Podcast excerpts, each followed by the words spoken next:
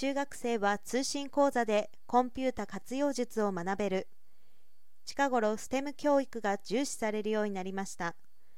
日本の大人社会ではおよそ DX デジタルトランスフォーメーションという言葉だけが先行していて IT を駆使してさまざまな物事をより良い方向に転換していこうとする生徒たちはコンピュータによる情報処理の基礎から学び始めます。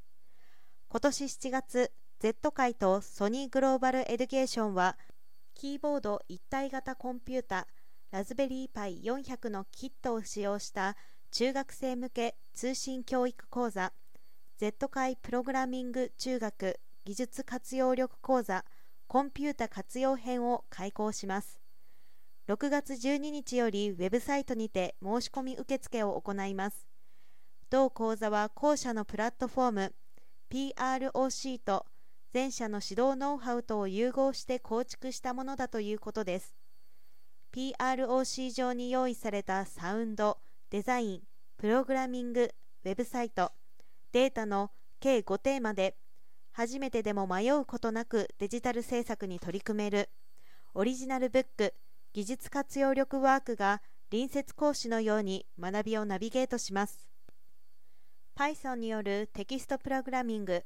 HTML や JavaScript を使ったウェブデザイン。音楽制作やデータ分析等の体験を通じてコンピューターを日常生活でも利活用できる実践的なスキルを学ぶとともに学習指導要領で求められている中学レベルから高校教科情報1の基礎レベルを家庭での学びの中で習得できます。同講座は全国の中学生。並びに小学校高学年の誰でも受けられます。昨年12月に開講した Z 界プログラミング中学技術活用力講座強化実践編から体系立てて学ぶことで一層深い学びを得られるということです。